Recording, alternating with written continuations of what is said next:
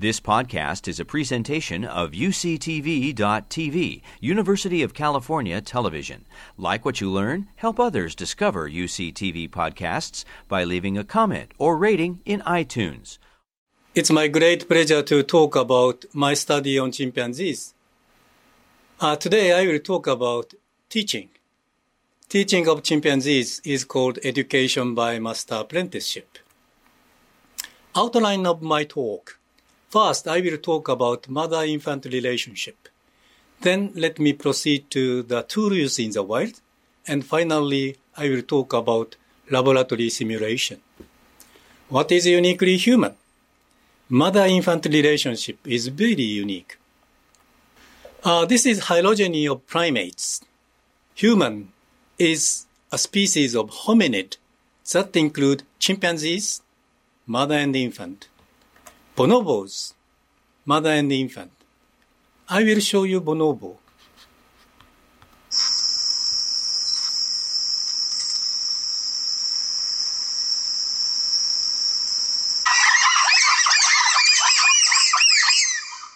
I visited Wamba, uh, Congo Zaire to see the bonobos. And gorillas, again mother and infant. And father, I will show you gorilla father called silverback.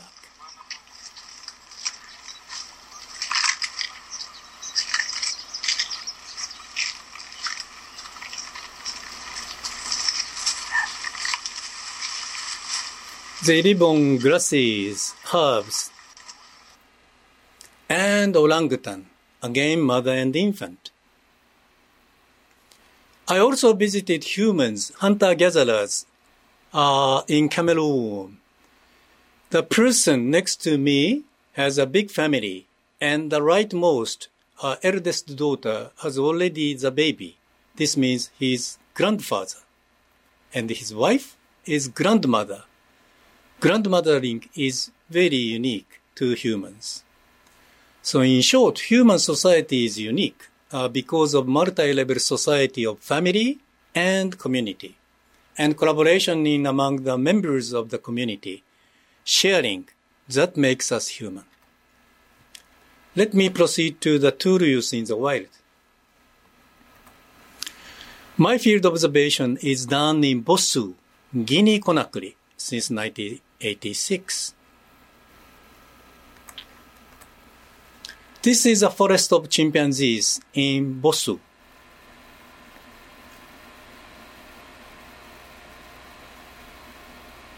You can see our field station of Kyoto University. There is a so-so large village and surrounding forest. Uh, that is the Heimat, the home place of wild chimpanzees of Bossou. I have been focusing on the tool use. Chimpanzees of Bossou use a pair of stones to crack open nuts. That is a unique cultural tradition.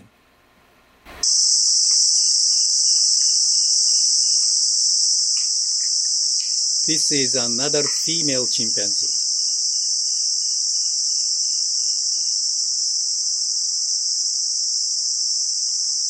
Pick up a nut, hard-shelled nut. Hit, crack it open to get the kernel, edible part. Uh, by the way, she is left-hander, always using left hand for hammering. It takes four five years to reach to uh, this level or start cracking nuts. So this is three years and a half. Young chimpanzee, she cannot do it.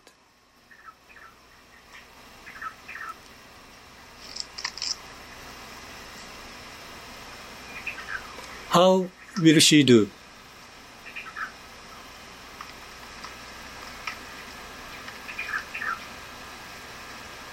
She goes to see the nearby adult. Very carefully look at what's going on. Interestingly, no active teaching at all. Nothing. A young chimpanzee returned to her home place to try to do nut cracking by herself.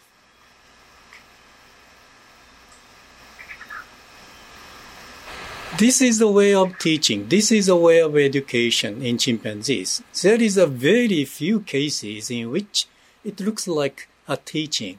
So this is an grandmother is trying to crack open nuts in front of grandson.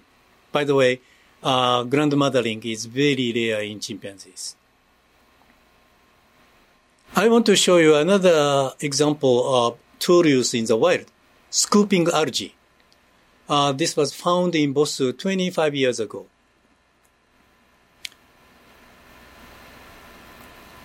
Standing at the edge of the small pond, each chimpanzee was holding a stalk or stick in one hand. And this is a digital holotype, the first video recording 25 years ago in 1995. Using stick to get algae floating on the pond.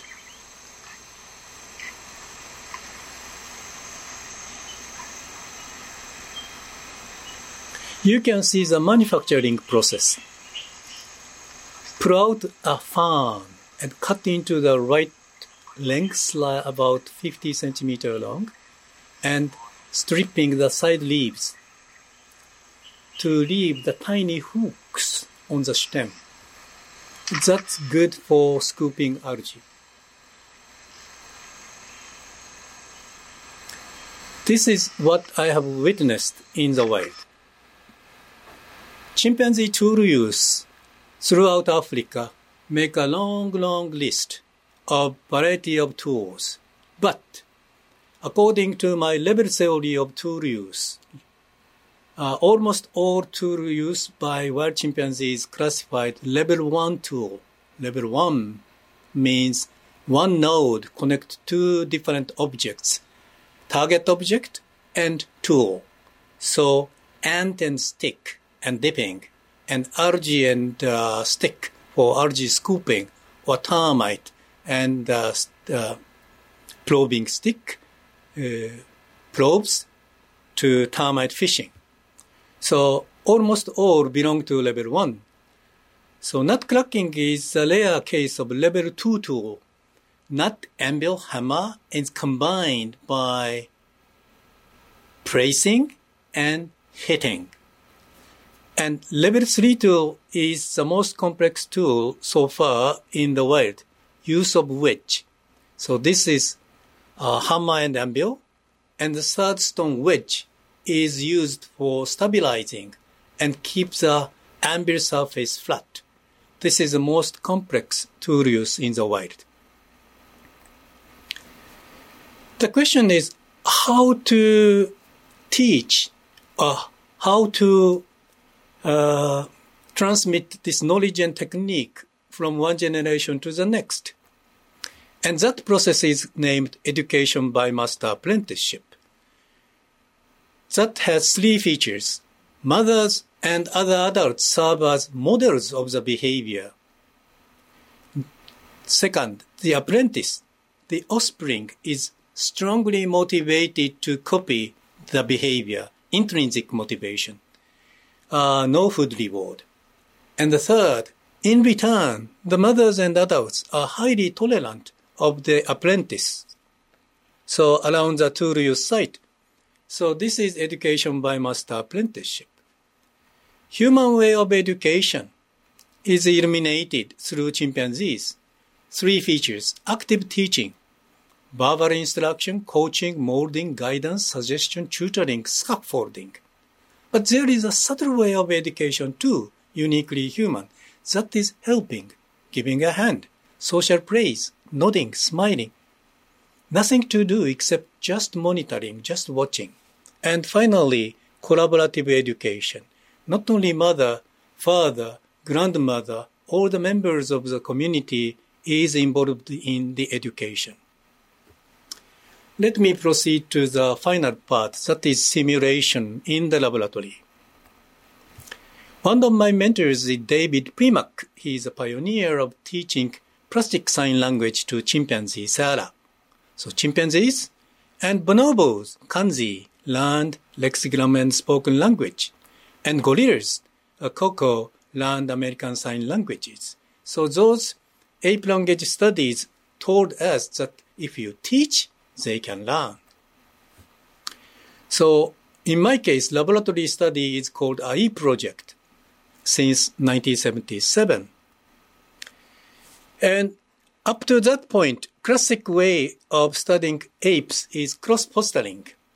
Uh, isolate a baby chimpanzee uh, from the mother. And I recognize it's not good because infant isolated from the mother looks like depressive.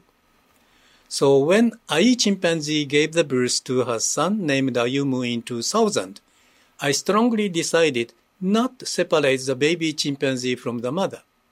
So what I called participant observation. I participated in their daily life of mother and infant who are living in a group of chimpanzees. So this is my way of studying chimpanzees. Multiple habitats are interconnected for the simulation of fission fusion group living chimpanzees in the Primate Research Institute. So in a face-to-face situation, I did the nesting cup, the cognitive test. Seven cups, small to large. Three to four, four to five, uh, six to seven, three, four, five, one.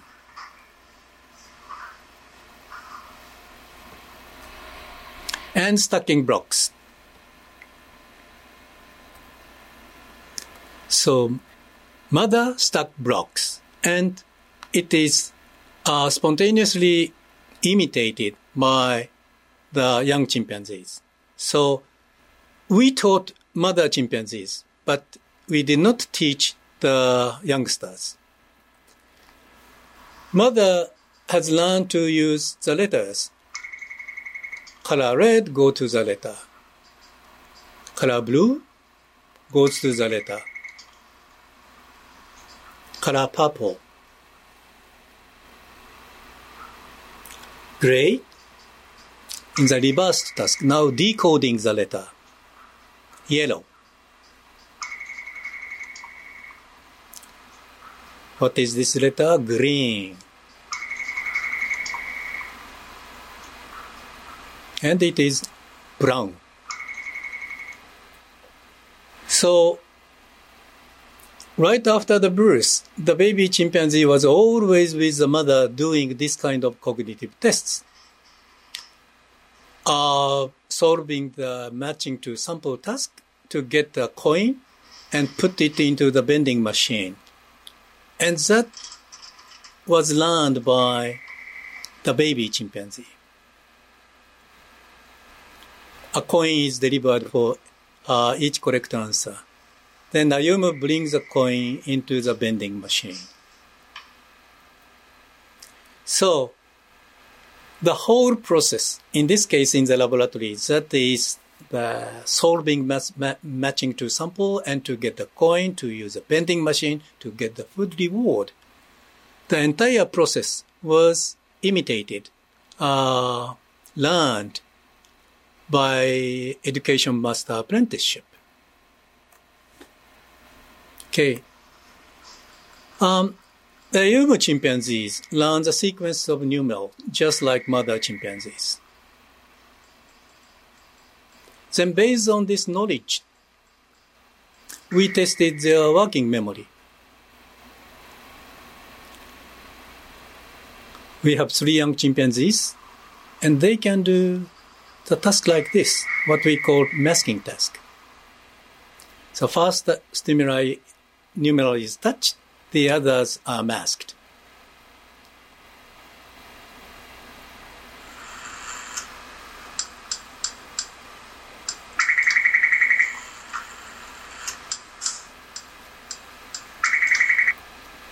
So I postulated the cognitive trade-off hypothesis. Um, the common ancestor may have the, this kind of capability, but we lost it in the course of human evolution In return, we acquire the language. Uh, please go to YouTube and put Matsuzawa and trade-off. There are uh, more than 15 million access, and you can see the details of the explanation. So, beyond teaching, chimpanzee can show us their capability, a unique capability that is somehow different from humans. Thank you very much for my colleagues and staff in the laboratory work. And thank you very much for the colleagues in my field work. And thank you for your attention. You've been listening to a podcast by University of California Television. For more information about this program or UCTV, visit us online at uctv.tv.